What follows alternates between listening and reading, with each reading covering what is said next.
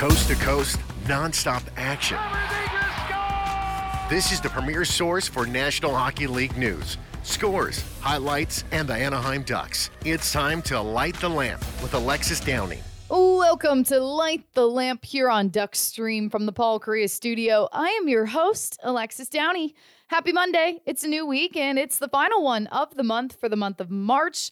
The weekend really went by so quickly, but I think a big part of that was because the Ducks played on Saturday night.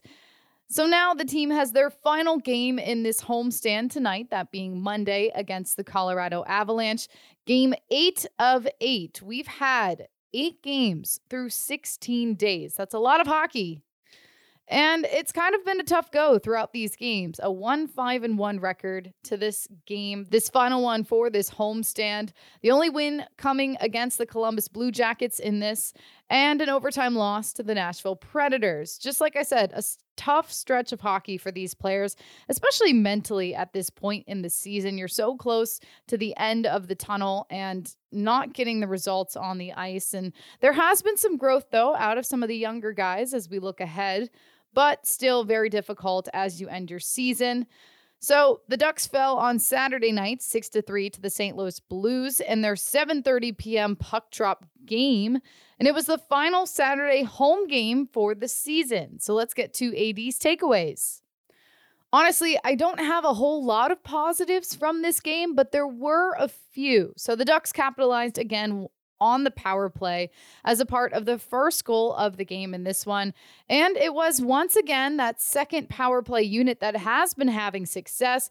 This time, though, it was not Frank Vatrano who was out in this game because he welcomed his new baby girl, Ophelia, with his wife, Rebecca. Congratulations to the Vatranos. So exciting for them. And instead, it was Troy Terry who netted the power play goal on that second unit. Another goal in this first period came from Nikita Nesterenko, only his third NHL game, and he netted his first career NHL goal. Really exciting for him. And I know he had his dad in attendance for the game as well.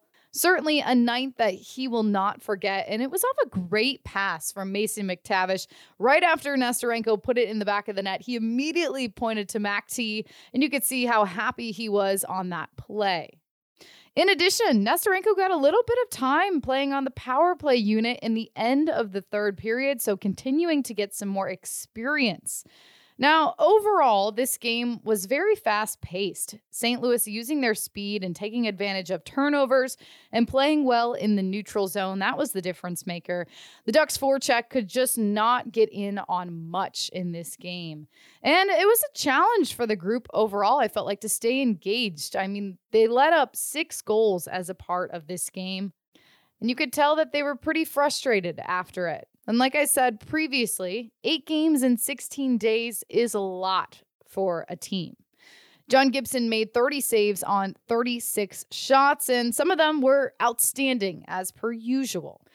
But let's back it up and look at the NHL as a whole from over the weekend, beginning, of course, with our Ducks and St. Louis Blues game, because I mentioned it, we have to talk about Nikita Nesterenko's first NHL goal just such a special moment. So Steve Carroll has the call of his goal.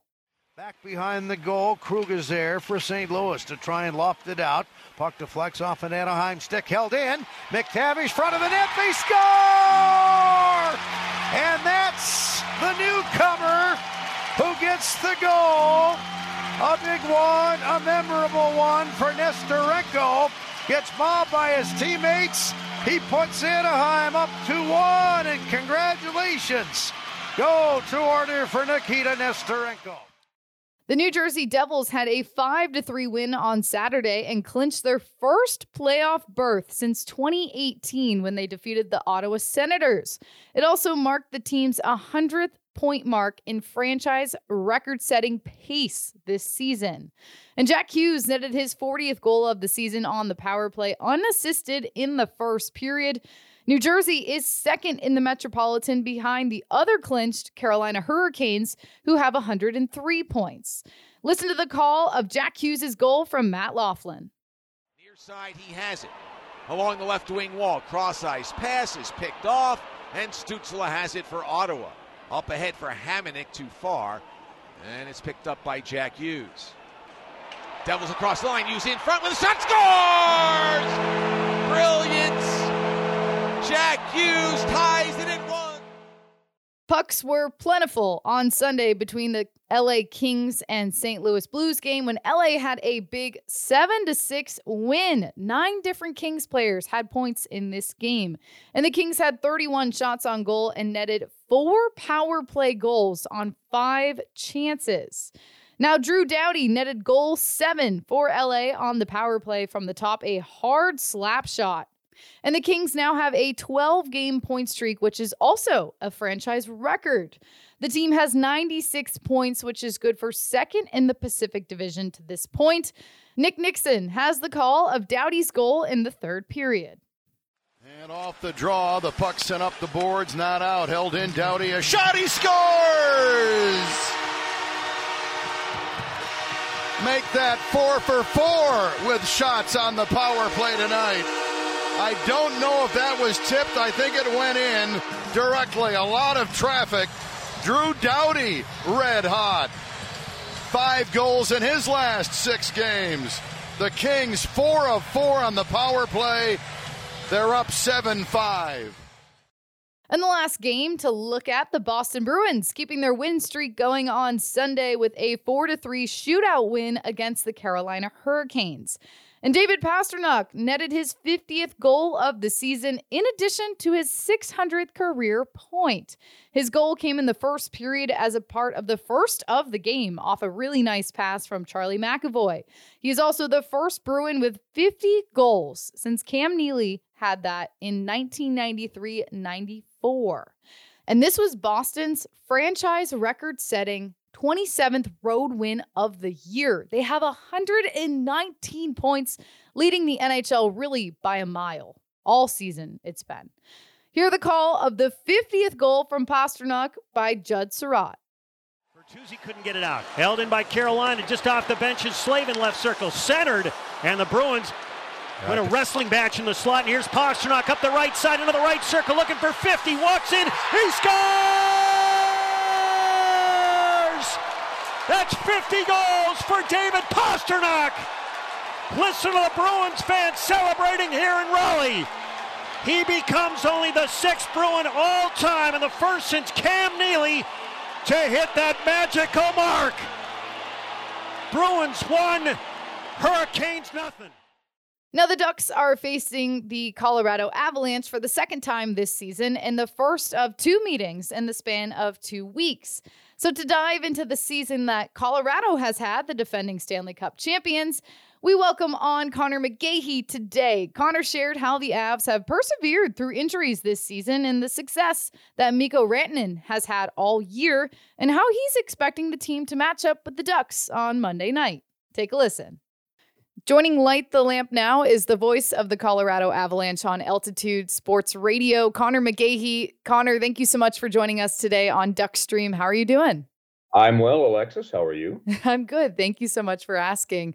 Uh, and I know you guys are coming off a back to back with the Sunday night game in Arizona. And the team this year has had a lot of back to backs in looking at their schedule. So, how have they been able to manage those? It's interesting. I mean, and everybody has to deal with them, whether mm-hmm. it's regionally, situationally.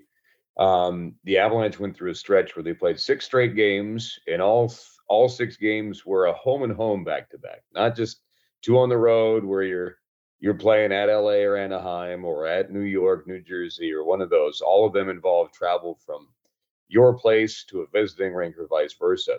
And, and the Avalanche managed to uh, get points in all of them and wins in five of six. So mm-hmm. um, I just think that they've adopted uh, sort of an attitude, and this went back to last year where I said, "Hey, circumstantially, you can't complain about it. You just got to go out there and win." And and frankly, they've been a better road team almost than a than a than a team playing at home, and uh, that was one of the stories through the Stanley Cup playoffs last year, where it took till Game Three of the Stanley Cup final for them to lose a game on the road in the playoffs.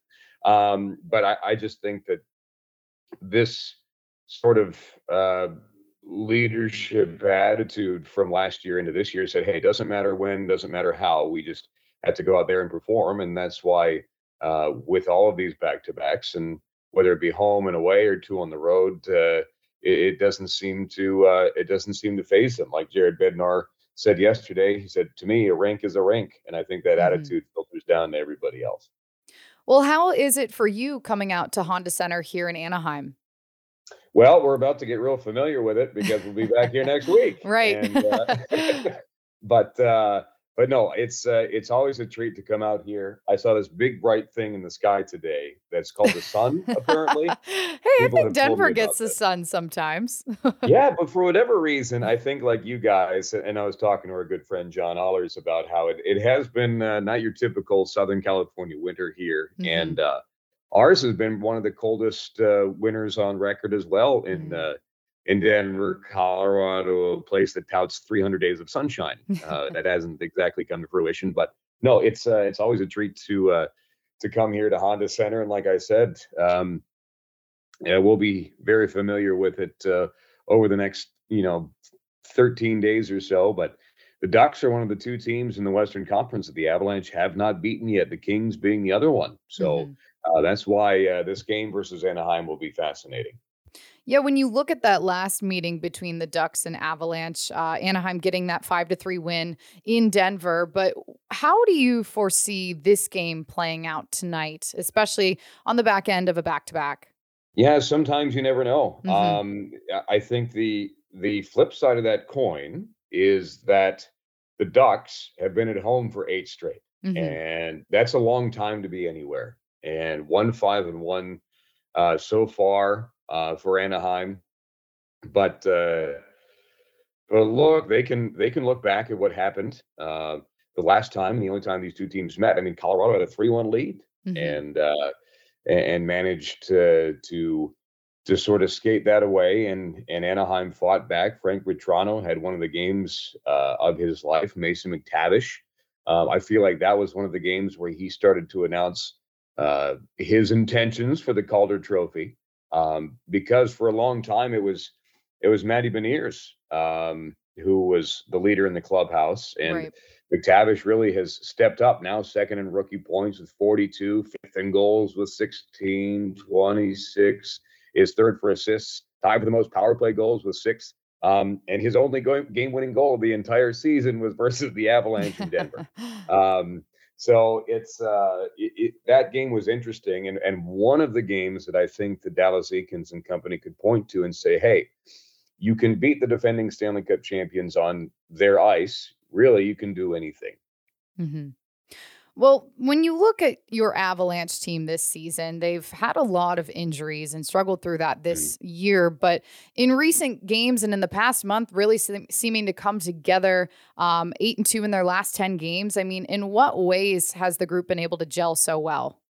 I, it's it's interesting because you look at the wasn't just the number of players out. Mm-hmm. I mean, mm-hmm. now they've they've used 43 players the entire season, which is by far a an Avalanche record. Um, when it comes to uh, to goalies, they're not exactly Vegas, but but very close. Um, but I, I just think that you're missing Landeskog, you're missing Lehkonen, you you were missing three of your top six defensemen for a good amount of time. Um, but attitude wise, system wise, Jared Bednar gets everybody to buy in, and that's why whether it's Alex Galchenyuk, you've got to call up, and we saw the vast uh, improvement in his game, uh, and, and, mainly defensively. This this is this is the difference because Jared Bednar wants his his forwards especially to to almost put defense first, which sounds counterintuitive, but if you defend well, if you're hard to play against, then you're going to get the puck back. And Colorado is a puck possession team. Mm-hmm. And so you take players like Alex Galchenyuk, Denis Malgin, who people look at his uh, diminutive stature, and they don't think that he would be a threat defensively when it comes to forwards. But he, but he's turned into that since coming over from the Toronto Maple Leafs in a trade. And I just think that no matter who it is up and down the lineup, whether it's Logan O'Connor or whether it's Mikko Rantanen, and everybody knows that they need to play the same way. And I think that's how, uh, along with great goaltending from Alexander Georgiev, um, mainly with Pavel Francouz being out for over a month now, that the Avalanche are in a position tonight to take over first spot in the Central Division if Minnesota loses to Seattle and Colorado beats the Ducks.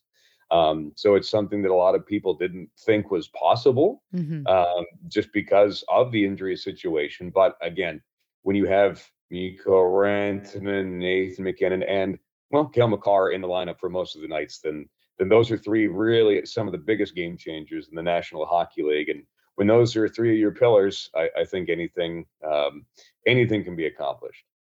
How has that leadership group been able to carry this team towards that top spot in the Central Division? Have they had a message to the group, or how have they been able to do that so far? Well, I, I just think they they don't have to say much. Mm-hmm. I think a lot of it is is known, and they've learned some hard lessons throughout the season with games that uh, have been tossed away. I think back to a three-two loss in regulation in Chicago back in January, and um, th- there's there's never a pointing finger. It's always it starts with me. I mean, Cale Makar almost hysterically said two weeks ago after he came back from injury, the Avalanche lost, and he said, "Well, maybe I'm the problem." Because Colorado was 11 2 and 1 without Cale Makar in the lineup, which is preposterous because, well, it's Cale Makar, the reigning mm-hmm. Norris Trophy. He's got a Calder Stanley Cup, obviously. Mm-hmm. Uh, the trophy case is very full there and is one of the most dynamic players we've seen in the National Hockey League in a long time. But what I do like is the sentiment of this is my fault. And Nathan MacKinnon, I need to be better. Mikko Rantanen, that was on me tonight. Mm-hmm. There, the the blame is always at them and not at the group, and they know that they're superstars um, for a reason, and they're the first year from the coaching staff that implements how the team is going to play. And so that accountability is contagious to everybody else and and everyone's going to have a bad night. But the good news is is that there are very few consecutive bad nights and very few consecutive bad periods because this team has uh, learned to apply the lessons that they have learned um, very very quickly and that's why you don't see them go through a ton of streaks where they're losing a ton of games. And I think that look inwards attitude first has benefited the group um, more than we can show you tangible results uh, this year. But uh, I, I, just think that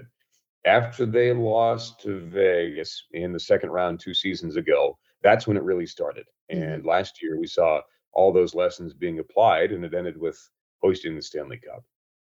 You already mentioned it a little bit, but in the net, Alexander Georgiev just being a steady presence. Obviously, his first season with the team after Darcy Kuemper exited in the offseason. How has that transition been on the back end through that throughout this year? Well, it's been tremendous. Um, Georgiev, and I've said this to numerous outlets, mm-hmm. um, deserved to be a starter in the National Hockey League. And so when uh, Chris MacFarland, general manager, Joe Sakic, president of hockey operations, looked around the league at everybody's goaltending situation after Darcy Kuemper left to sign a five year deal uh, with the Washington Capitals. They saw the situation in New York and they said, hey, Georgiev was the heir apparent to Henrik Lundqvist. Um, and then they sort of fell into Igor Shesterkin, who may win 372 Vezinas. We're, we're not sure. Um, but uh, but to acquire Georgiev and, and, and Joe Sakic giving a call to his his old teammate Chris Drury there in New York and getting that deal done, I think was uh, a, a, very uh, astute piece of business that they did. And they talked to their scouts, they talked to their goaltending coaches, and and they they knew that Georgiev was a true number one, and he's turned out to be that way. And you combined his ability with a style of play in front of him that is again based on puck possession, but also is very difficult to play against. It's now three years in a row now that an Avalanche netminder has had at least five shutouts. Philipp Grubauer two seasons ago, Darcy Kuemper last year, and now Georgiev second in the league with five shutouts this season. So that's a mm-hmm. combination of goaltender ability, but also defensive play uh, in front of that goaltender. And when you mm-hmm. have a top six defense of core with Cale Makar, Devon Toews, Bo Byram, Sam Girard, Erik Johnson, and Josh Manson when everybody is healthy. Uh, and they're only missing one now in Josh Manson after uh, that rash of injuries sort of hit the blue line. But when when you're talking about not only those six defensemen, but defensive-minded forwards like Artturi Lehkonen and Valeri Nichushkin, um, playing with Nathan MacKinnon, who's found another gear when it comes to his defensive game this year. That all sort of equates to excellent goaltending. And Georgiev is he's he's made the big save when he's required to make the big save, and fortunately, he hasn't had to do a ton of that. And the Avalanche won the cup last year without Darcy Kuemper having to do that either. But mm. uh, I, I have said really since day one that this, no offense to Darcy Kuemper, but talent wise, attitude wise, uh, not that, Darcy Kuemper had a bad attitude, but uh, it's a true number one, and mm-hmm. Georgiev is is an upgrade in that for the Avs. On the offensive end this year, obviously Nathan MacKinnon leading the team in points, but Mikko Rantanen has not so quietly led the team in goals, just too shy of 50 right now. And the organization hasn't yeah. seen a 50 goal scorer in a number of years. Uh, how has he continued to play at such an elite level this year? Yeah, I mean, and this is, I mean, a, a 10th overall pick in 2015 and, and a player who actually – needed a little bit of time down in the AHL at that time with the affiliate in San Antonio, the Rampage. Um, but he has come up and turned into one of the most threatening uh, forwards, and definitely to me, the best power forward in the National Hockey League. Uh, 48 goals, 39 assists, 87 points in 72 games. Uh, has scored first more than anybody else in the NHL this year, leads the league at even strength goals. Mm-hmm. Um, so he's doing that five on five, which is always a big emphasis for Jared Bednar. Uh, he, he wants everybody to excel five on five. And if you get a bonus from the power play, that's a good thing. But Rantanen has 37 of his 48 goals uh, coming even strength, which is a good sign of where his overall game is. And um, between him and MacKinnon, and they were powering their own lines for a long time there. But when the Avalanche needed, uh, at, a, pretty much out of necessity, had had forwards drop out. or Artturi Lehkonen's injury sort of forced the the two of them back together. I mean, that's that's multiple points a night. With yesterday being the exception versus the Arizona Coyotes, but the night before that, uh, Nathan MacKinnon just three casual points. You throw Cale Makar into that situation, but Mikko Rantanen uh, has had a knack for the net, and no one's going to track down Connor McDavid, who now has 60 goals. It's just not going to happen. Mm. But I mean, it'll be a race for the silver medal, I think, with uh, with Pastrnak and Mikko Rantanen. He has been, uh, to me, should be a Hart Trophy candidate because he has kept this team afloat uh, through the injuries that mm-hmm. were aforementioned here. Conor McGahey, thank you so much for joining us on Duck Stream today, and we'll see you tonight at the game. Can't wait, Alexis. Thank you. Now it's time for my final quack for this episode, where I share my last thoughts before the end of the show. If you guys have not caught it yet, we have a brand new Anaheim Rising Prospect Report series that we've been doing for the last couple weeks looking at some of the young, talented prospects that are a part of our Anaheim Ducks organization. Make sure to check that out on our website as well as our social media. Tristan Luneau was the latest prospect to be highlighted as a part of that. Thank you for listening to Light the Lamp. I am Alexis Downie. Come back again next time for more hockey talk on Duckstream. This is an Anaheim Ducks original production on Duckstream.